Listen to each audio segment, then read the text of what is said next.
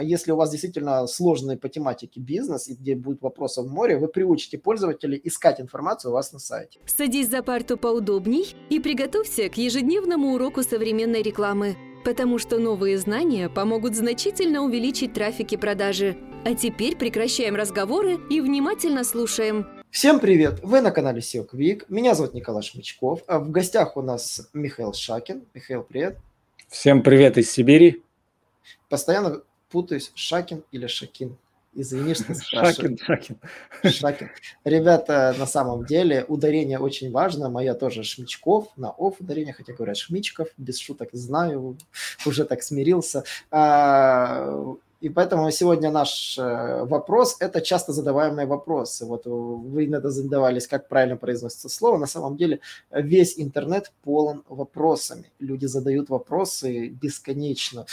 Поисковые запросы редко коммерческие. В основном это информационные запросы. Львиная доля запросов действительно информационные, когда люди даже не, ну, что-то подразумевают, спрашивают, где это, как это, куда пройти, что это сделать, куда, как, каким образом это делается. Поэтому это самый кликабельный вообще формат формат контента. И я на самом деле являюсь таким своеобразным подписчиком Михаила, читаю его рубрику Ask Shakin. Правильно? Shakin. Да. Вот. Хотя читал ее в голове Аск Шакин. Вот почему я, собственно, и начал вопрос с вопроса сегодняшней тематики. На самом деле, да, э, рубрика сильно клевая. Там э, задают Михаилу вопросы, Михаил на них отвечает и отвечает развернуто. Действительно клевая рубрика в Фейсбуке. Хотелось бы, собственно, спросить, э, вообще рубрика идея ответов на вопросы, она вот ты ее начал вести как давно, вот, собственно, и вообще есть ли идея развивать это направление дальше?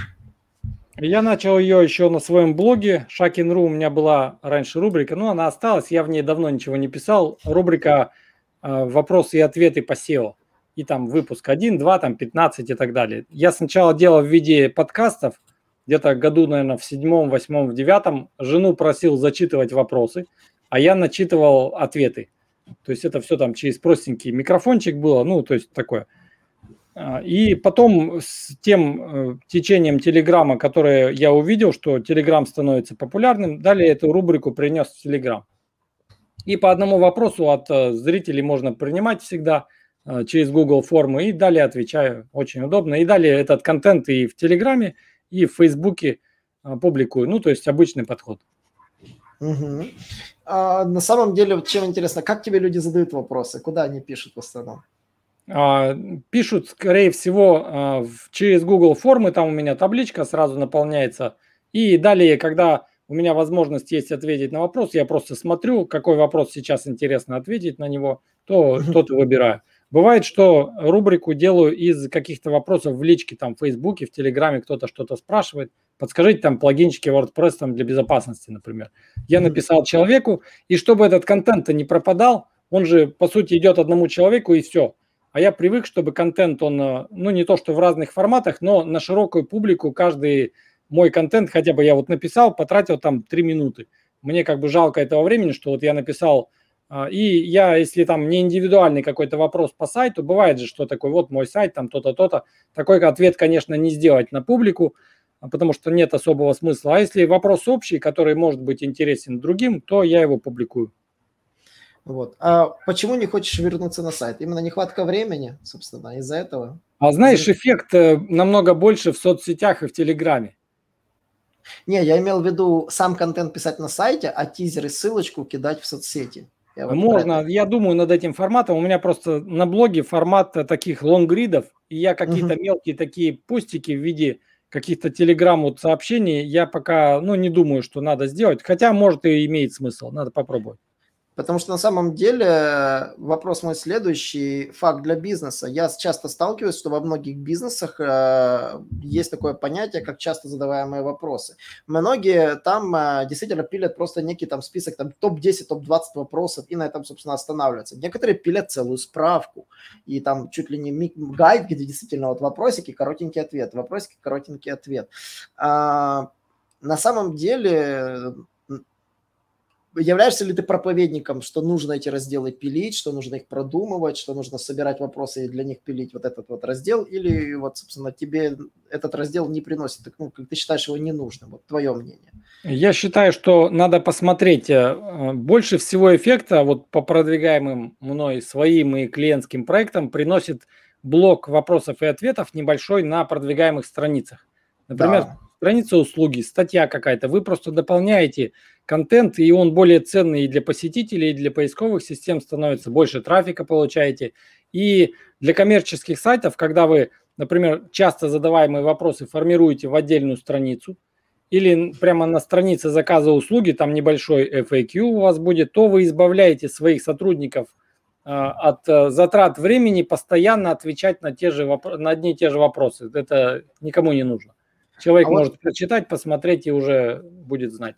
А вот, собственно, а где грань? Э, делать факи под страничкой услуг или выпиливать на отдельную страницу? Вот где вот эта тонкая грань? В каком случае нужно делать то, в каком случае нужно вот, действительно пилить отдельный фак? На каком Я бы распределил это следующим образом. Э, примерно как кластеризация, знаешь. То есть, э, если, например, на сайте студии есть какой-то веб-студии заказ логотипов, то все вопросы с логотипами, конечно, идут на страничку отдельную, страницы с, услуги, с услугами логотипов.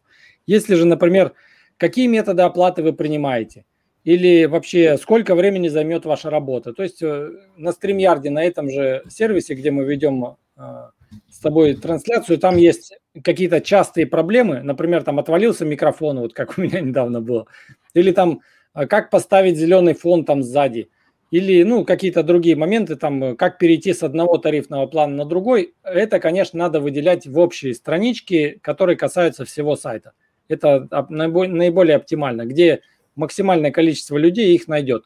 Можно, знаешь, сделать градацию по количеству обращений. Просто свою, например, техподдержку посмотрите по вопросам, которые к ним обращались. Э, посмотрите и выделите, если там, например, топ-10 вопросов по частотности обращений, то, конечно, их можно выделить в отдельную страницу в большинстве случаев. А другие раскидать по отдельным страничкам.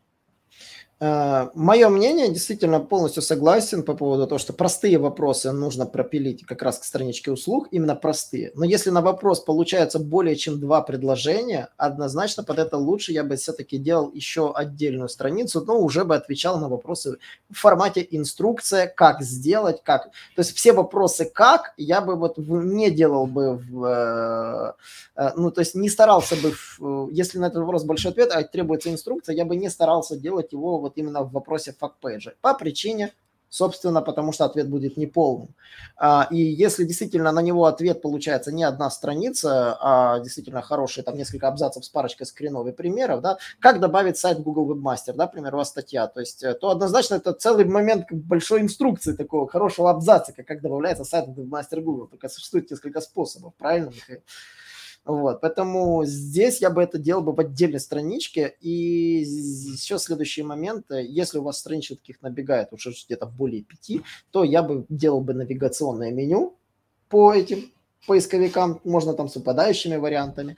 Э, очень хорошо, например, менюшки реализованы тоже в Гугла, в Фейсбуке, вот эти навигационные меню в справке, помнишь же, да, Михаил? Mm-hmm. Вот. И самое главное, как только у вас их набегает уже точно больше 20, делать поиск. Обязательно поиск по вашему гайду нужно внедрять, потому что а, если у вас действительно сложный по тематике бизнес, и где будет вопросов в море, вы приучите пользователей искать информацию у вас на сайте. Я, собственно, хотелось бы, чтобы Михаила Ask Шакин рубрика переехала на сайт, и там был поисковик. Вопросов там mm-hmm. действительно уже раскрыто много. На самом деле я по хэштегу только вижу уже сколько их. Вот. А так да. получается, получается яйца в одной корзине в Фейсбуке. Да, Хорошо. согласен. Это недоработка моя. Надо вот. исправить.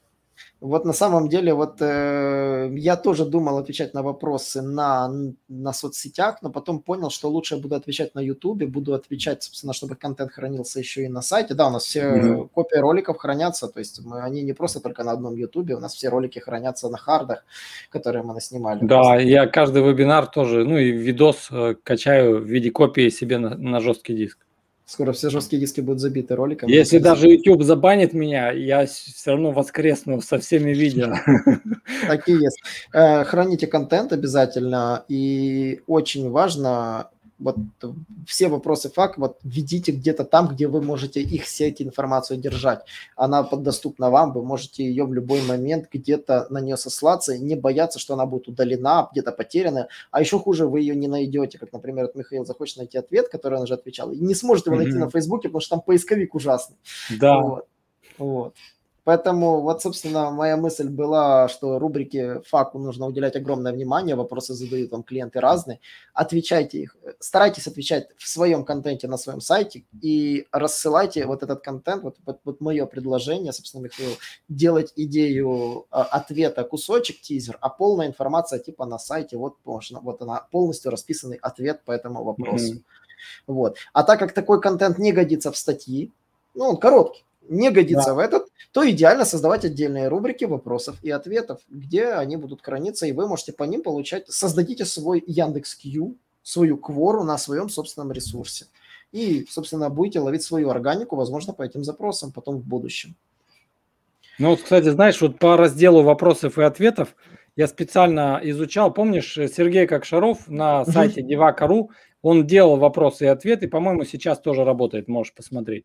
Да, Я конечно. специально пробивал э, видимость этого раздела и в Яндексе, и в Гугле, и слушай, у него не выстрелил этот, э, ну, этот раздел. То есть он экспериментировал. Возможно, ему некогда было заниматься развитием, но он отвечал на вопросы, там довольно много было у него страниц.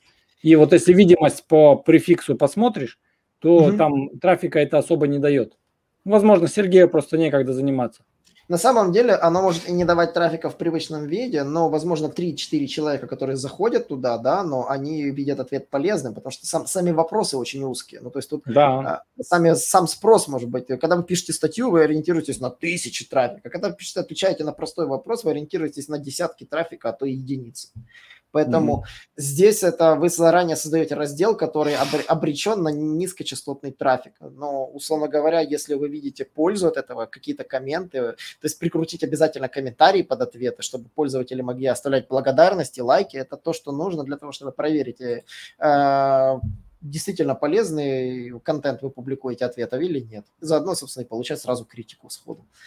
Да, а для пользователей еще полезно тем, что им не надо искать эти ответы на вопросы на других сайтах. Они найдут у вас. Вот, они привыкнут, а потом начнут гуглить эти вопросы сразу у вас. Ответил ли Михаил на эти вопросы, допустим, у себя на сайте. По поводу такого раздела, на самом деле, я сам задумываюсь, поэтому мы сегодня провели такой подкаст, потому что я знаю, ты его ведешь но на другой платформе, но я задумываюсь как раз на сайте, потому что действительно вопросы в Телеграм-группе задают, а отвечать в Телеграме, потом оно все теряется. И да, ответ... потом не найдет никто не, никто не найдет ответа, а еще и там искать толком-то и неудобно.